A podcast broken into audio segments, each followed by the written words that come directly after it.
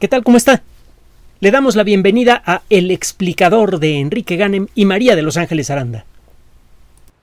A todos nos ha pasado que, por el motivo que sea, a lo largo del día, de pronto nos olvidamos un momento de lo que estamos haciendo, se nos pierde la vista en el infinito y empezamos a acordarnos de lo que usted quiera, algún evento de la infancia, alguna novela, alguna película, y por un rato se nos olvida quiénes somos y en dónde estamos.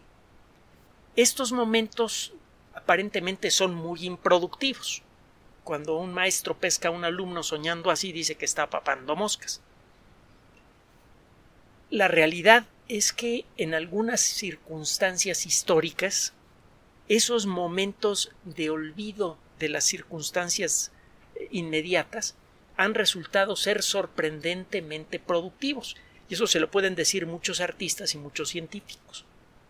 Isaac Asimov tenía un nombre para, para esto. Él le llamaba el efecto eureka. Cuando tenía que resolver algún problema, por ejemplo, cuando tenía que buscar una explicación para un fenómeno muy complejo en sus excelentes obras de divulgación, para cuando tenía que buscar alguna solución a alguna trama especialmente compleja en alguna de sus novelas, cuando tenía que resolver algún problema más o menos técnico, se empapaba del problema, buscaba todas las soluciones posibles, y cuando estaba ya más que harto de estar concentrado en el problema, se metía a una sala de cine a ver la película más absurda, insulsa que pudiera encontrar, que en aquella época eran las películas de vaqueros. Y en muchas ocasiones después de un rato de, olvidarse del problema, de estar pensando en otra cosa, la solución le llegaba a su cabeza. Hay otra historia que se ha narrado de distintas maneras con eh, Kekulé, Enrique Culé, que fue uno de los grandes padres de la química orgánica en el siglo XIX, que tenía que resolver un problema realmente molesto para todos los químicos de la época. La molécula del benceno tiene seis átomos de carbono y seis átomos de hidrógeno los cálculos basados en lo que se sabía en aquella época de química orgánica indicaban que esta molécula debería ser muy inestable químicamente. Y era todo lo contrario, una molécula bastante estable que formaba eh, un, líquido con características muy diferentes a las que esperaban los expertos. Y eh, en una ocasión, la historia, le digo, es narrada de manera ligeramente diferente por distintas personas, pero parece que Culé iba en un tranvía en un día eh, en, el que estaba especialmente cansado y se empezó a quedar dormido en el tranvía y empezó a soñar con viboritas. Hay unos que dicen que no fue en un tranvía, sino que fue en otro lado. Y la narrativa que hace que culé de, de esto no es lo suficientemente clara, porque él no escribió esta situación, sino que se la describió a otras personas. Así que nos llega siempre por terceros, hasta donde yo sé. El caso es que el eh, vaivén del tranvía, el calor del día, etcétera, se fue durmiendo y empezó a soñar. Y en, algún momento empezó a soñar con víboras y de pronto una de ellas dio, hizo una cosa extraña, se dio la vuelta y se mordió la cola. Y en ese momento se despertó. Su mente hizo la conexión. El benceno es una molécula estable porque los átomos están engarzados para formar un anillo. De entonces para acá los anillos en la química orgánica han, ayudado a entender muchos de los secretos tanto de la química orgánica industrial como de los secretos de la química orgánica biológica, muchos de los secretos de la vida. Hay muchos, muchas historias así. Si usted lee, por ejemplo, La amenaza de Andrómeda, una novela excelente con una mal, el título está mal traducido al español, debería llamarse La cepa Andrómeda de Andrómeda Strain, la primera novela de Michael Crichton, encontrará bien representado un momento así. Cuando no, mejor lean la novela. es buenísima. La película nos encanta, Ángeles y a mí. La película original que se hizo en los setentas. hace poco sacaron una cosa nueva que es un pedazo de basura. A nuestro juicio, no sé cuál será el suyo, pero la película original, aunque tiene obviamente los efectos de 1970, es bastante inquietante. Y por cierto, esta novela narra la, eh, la, eh, la liberación de un microorganismo que puede coagular la sangre. Y por esas fechas apareció la, la epidemia de ébola, la primera epidemia de ébola que hace precisamente esto. Entonces resultó bastante inquietante. Bueno, total. ¿Por qué le cuento esto? ¿Qué tiene que ver con coronavirus y COVID-19? Bueno, entre los científicos va a encontrar usted toda clase de aficiones, algunas de ellas ligeras, otras serias. Le he platicado, por ejemplo, de Einstein tocando el violín, de Werner Heisenberg, el gran padre de la mecánica cuántica, tocando el piano y era casi profesional, era muy bueno. Hay eh, personajes como eh, eh, el gran maestro de, de, Werner Heisenberg y el gran maestro de todos los físicos cuánticos, Niels Bohr, que le gustaba trepar montañas, y irse a esquiar y pasear en una Harley Davidson, con la que pasaba por su entonces novia, para llevársela de paseo. Bueno, pues el caso es que entre las muchas aficiones que tienen los científicos, hay algunas que escapan a los límites de su propia cultura.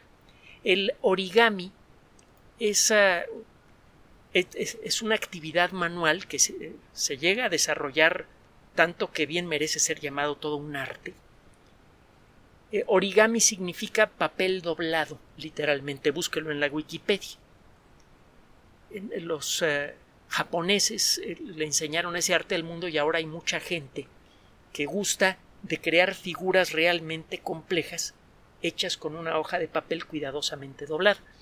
No sé si se acuerda, por cierto, ya que estamos hablando de ciencia ficción y novelas, que en Blade Runner hay un personaje que hace origami. ¿Se acuerda cuál es? Y otra vez, ¿qué demonios tiene que ver el origami con COVID-19? Espéreme, espéreme, ahí le va. Está rete bueno esto. En el 2006, en el mes de marzo, apareció una noticia en la revista Nature que fue especialmente llamativa.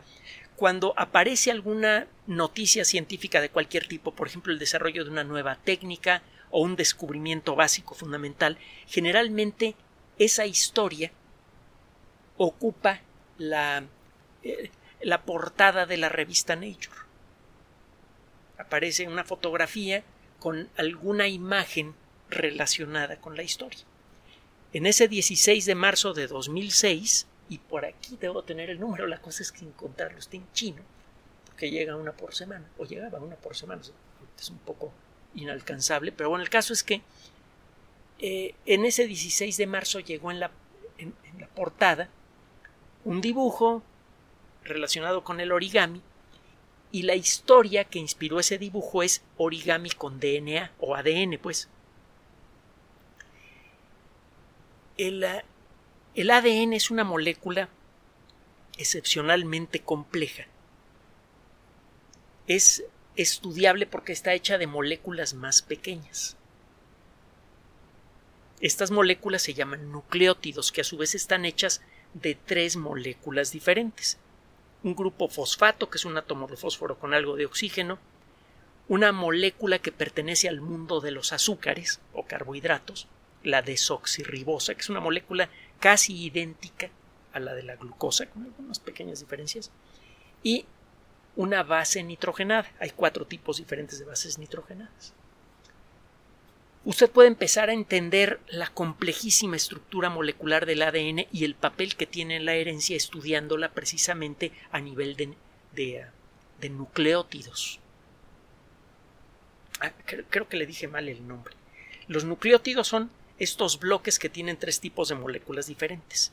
Una de esas moléculas es un grupo fosfato, otra de esas moléculas es un azúcar, la desoxirribosa, y el tercero es un nucleócido.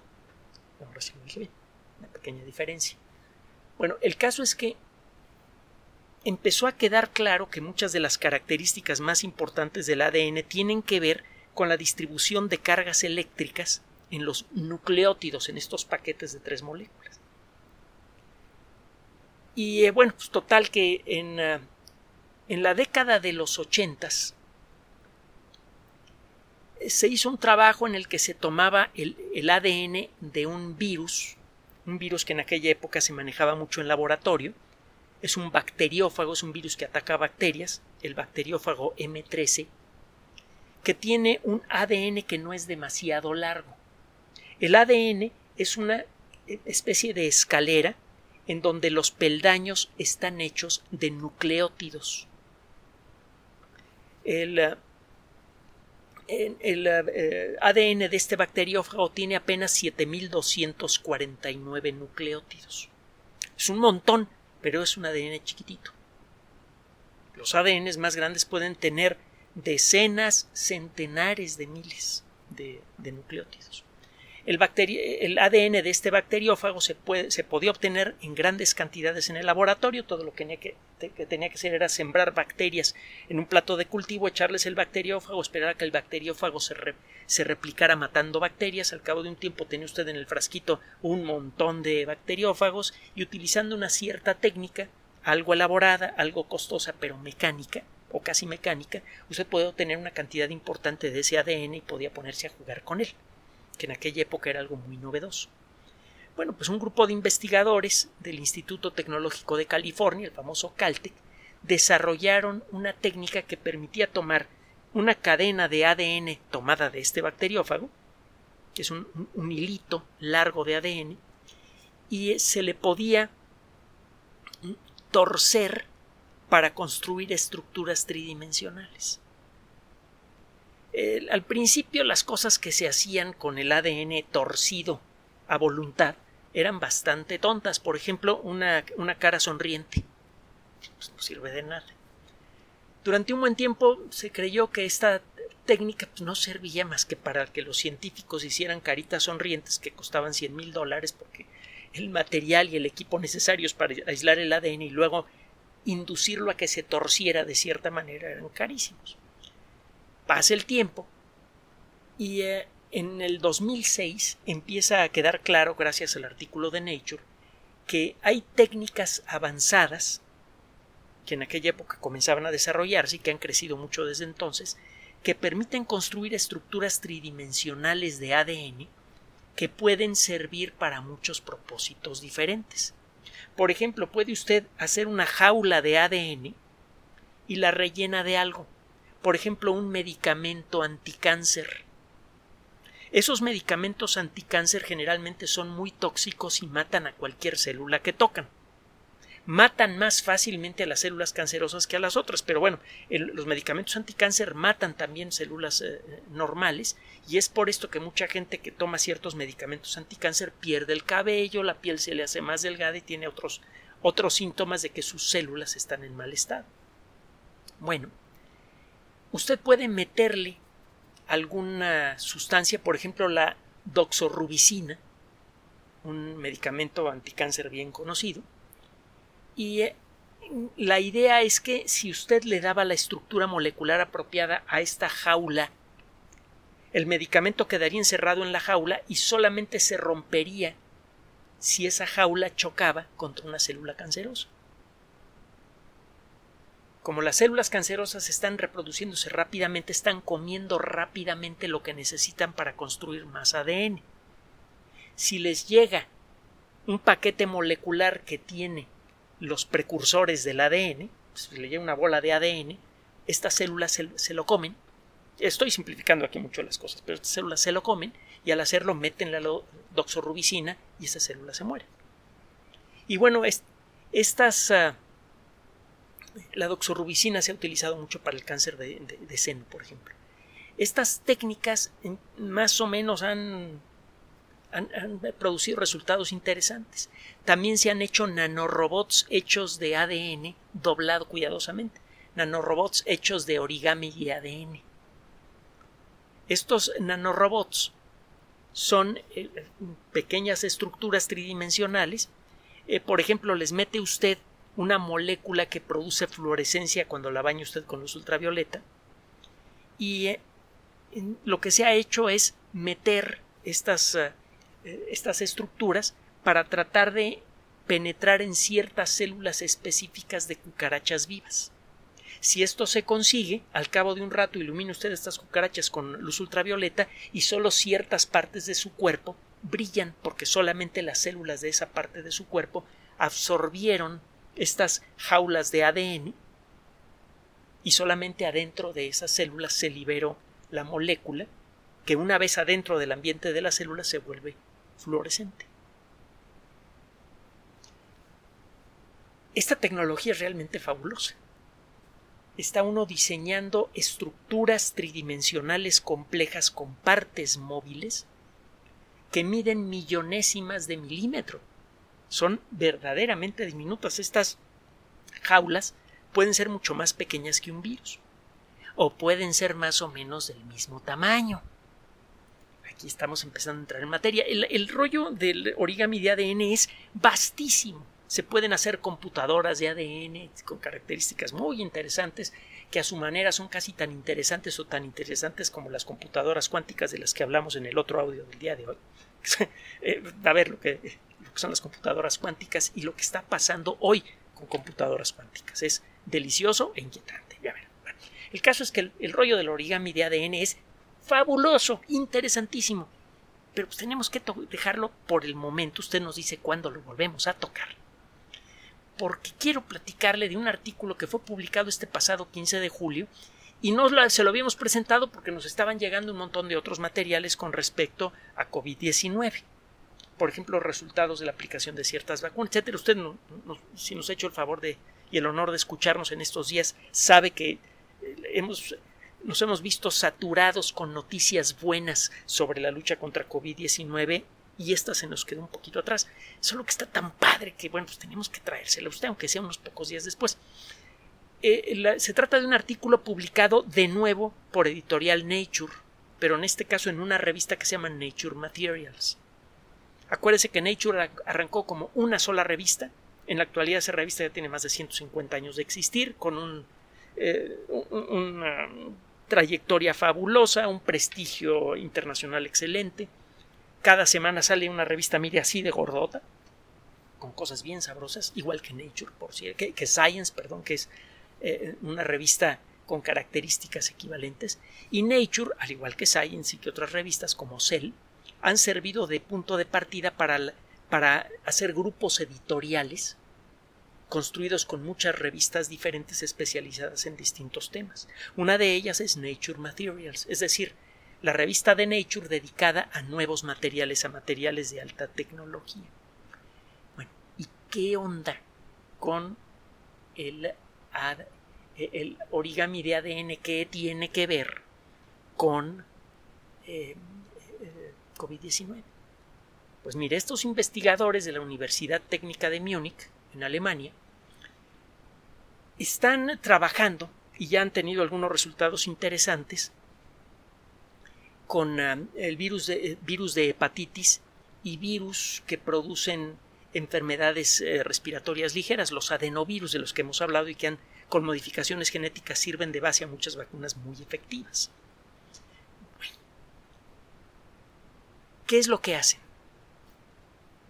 Inyectan una cantidad, bueno, estos animales de laboratorio todavía no se hacen seres humanos, pero los resultados son muy buenos y el pasar a seres humanos debe ser fácil porque estas esferitas de ADN no producen reacciones alérgicas severas, parece que no tienen forma de hacerlo, ni tienen otras características que puedan considerarse peligrosas, así que es probable que se aprueben las, los ensayos en seres humanos con relativa rapidez una vez que la tecnología madure, y está muy cerca de hacerlo.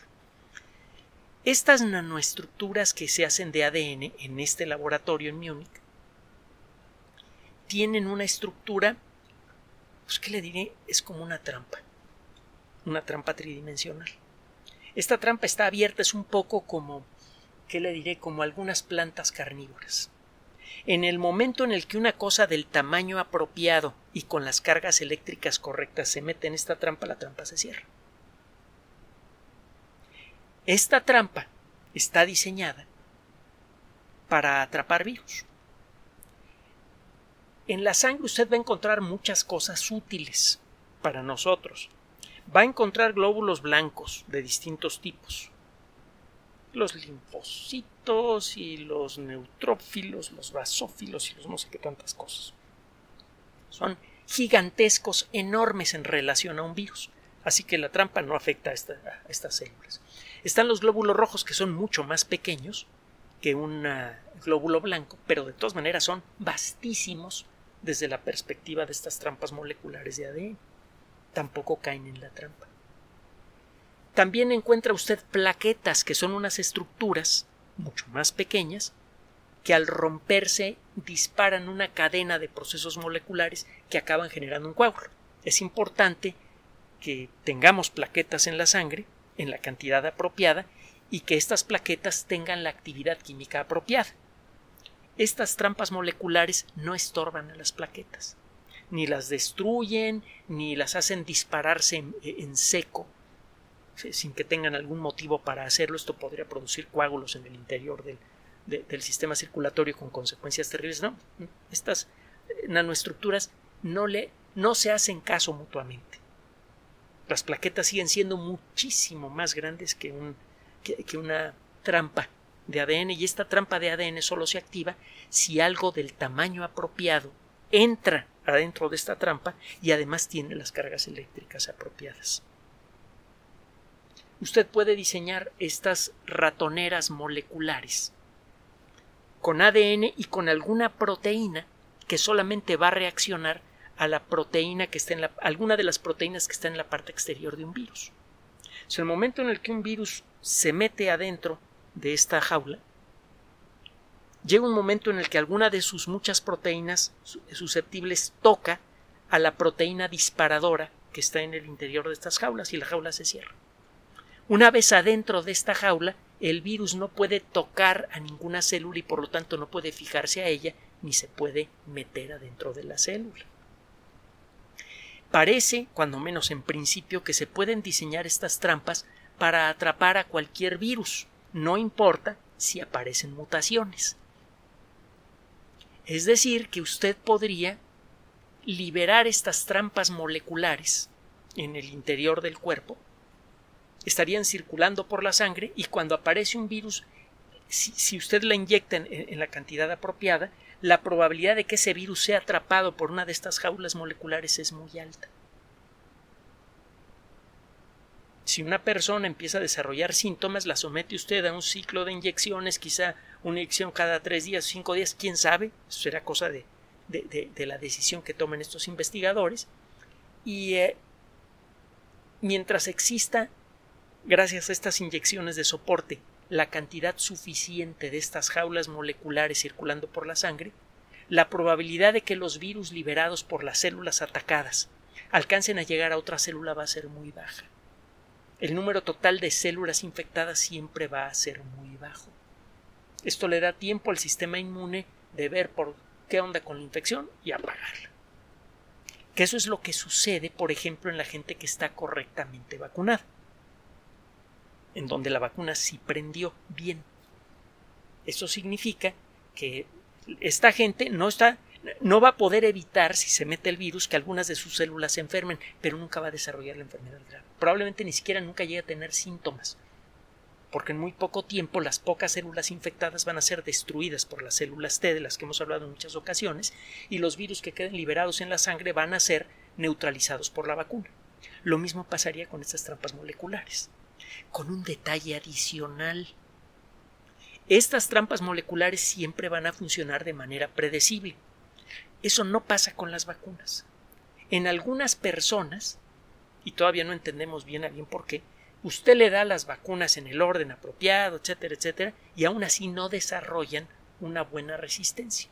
Parece que hay ciertos genes, esto es otro trabajo que tenemos pendiente, que hay ciertos genes en algunas personas que facilitan que las vacunas no agarren bien, que no se desarrolle una resistencia apropiada contra la enfermedad y eso hace que sea más probable que estas personas se enfermen gravemente. Este conocimiento podría servir para darle la vuelta al problema con relativa facilidad, por cierto. Eso es otra noticia. El caso es que estas cosas van a funcionar igual de bien en una persona que tiene genes buenos que la protegen contra la enfermedad si recibe la vacuna y en gente que tiene genes malos que son susceptibles a enfermar gravemente la protección es exactamente la misma en toda la gente. Y el cambiar el diseño molecular de estas estructuras para atrapar a otros virus es relativamente sencillo y se va a ir haciendo más sencillo con el paso del tiempo según desarrollemos maestría en esta técnica. Entonces es algo realmente muy atractivo, es una noticia padrísima, porque está en desarrollo una tecnología molecular de altísimos vuelos, ultra segura, que reduce prácticamente a cero la probabilidad de que exista alguna reacción alérgica, etcétera, etcétera, etcétera. Este ADN que forma estas estructuras tridimensionales no puede ser leído por la maquinaria molecular de las células, así que no puede producir efectos genéticos raros en nuestro cuerpo, y solitas se deshacen. El cuerpo de manera natural no solamente las destruye, sino que las aprovecha. Ni siquiera son descartadas por el cuerpo, sino que son recicladas. Eh, esta tecnología, con algunas modificaciones, podría servir no solamente para llevar medicamentos anticáncer de manera más certera a las células cancerosas, sino incluso más adelante para enjaular células cancerosas. Y podría servir para hacer muchas otras cosas que actualmente consideramos imposibles. Ya le digo, tenemos que hablar de los nanorobots hechos con origami de ADN. Es algo que suena de veras a ciencia ficción, pero es algo que se está haciendo en laboratorio, a veces eh, en forma diaria, en los laboratorios especializados. Todos los días están construyendo sus robots de ADN y están viendo cómo hacerlos mejores, eh, cuáles son las reglas básicas para construirlos de tal o cual manera. Están desarrollando experiencia en la construcción de nanorobots de ADN para poder hacer nanorobots que se metan a nuestro cuerpo a curarnos de casi cualquier cosa que pueda usted imaginarse. Así que esta noticia no solamente es buena para el entorno de COVID-19, es buena punto. Este es el tipo de noticias que nos gusta traerle a usted. Y sabe qué? No nos cuesta trabajo encontrarlas.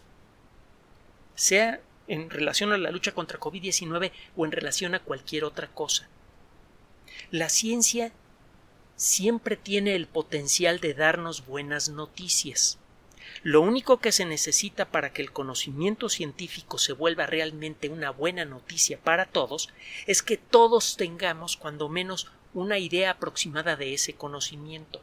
Solamente si toda la sociedad sabe lo que se puede hacer con el nuevo conocimiento, es que la sociedad puede tomar una decisión conveniente para todos en la medida en la que somos ignorantes de la ciencia y eso sí, no sabemos bien los nombres de todos los actores de las películas de acción o cualquier otra necesidad de esas, en esa medida nos volvemos esclavos de la tecnología que debería liberarnos.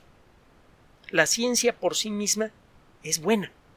Está generando ese nuevo conocimiento que se puede convertir en tecnología. Si queremos que esos frutos sean buenos también, tenemos la responsabilidad de aprender qué es lo que se puede hacer con el conocimiento, mantenernos informados, que además es divertidísimo, interesantísimo, para luego hacer alzar nuestra voz de manera organizada para pedir, exigir que ese conocimiento se use para beneficio de todos. Hemos dicho en muchas ocasiones que la práctica misma de la ciencia es una forma avanzada de democracia. Cualquier persona puede contribuir y a cualquier persona se le da crédito si, las, si dice las cosas de una manera razonablemente coherente. Es el, eh, el, eh, el, proceso de verificación natural del conocimiento el que permite distinguir a un hablador que tiene buena labia de alguien que tiene un conocimiento sólido y lo está ofreciendo para la comunidad. La ciencia tiene este mecanismo de corrección de errores y es un mecanismo público. Todo mundo puede colaborar con la ciencia y tiene usted ahí abogados, teólogos, eh, vaya hasta rieros de mulas, literalmente, que han hecho contribuciones valiosísimas a la ciencia. La ciencia es un, tiene esa práctica eh, democrática. Ahora hay que sacar esa práctica democrática a lo que es la dispersión del conocimiento para que el colectivo decida de qué manera se puede aplicar ese conocimiento en beneficio de todos. Este es un buen ejemplo. ¿Sabía usted de la existencia del origami de ADN? ¿Cuánta gente sabrá de la existencia del origami de ADN y de que ya está entrando en, su etapa eh, de, madurez y del potencial que tiene? Total. Vamos por muy buen camino, muy buen camino, perdón, en la lucha contra COVID-19. Sigamos caminando en esa dirección. No haga caso de los que están diciendo estupideces con respecto a que las vacunas dejan de funcionar o están causando no sé qué rollos. No, no, no, no. va por buen camino la lucha contra COVID-19 y nosotros podemos colaborar de una manera muy simple, haciéndole caso a los que saben. Siga manteniendo la sana distancia, siga utilizando la mascarilla, tenga cuidado y tenga calma. Gracias por su atención.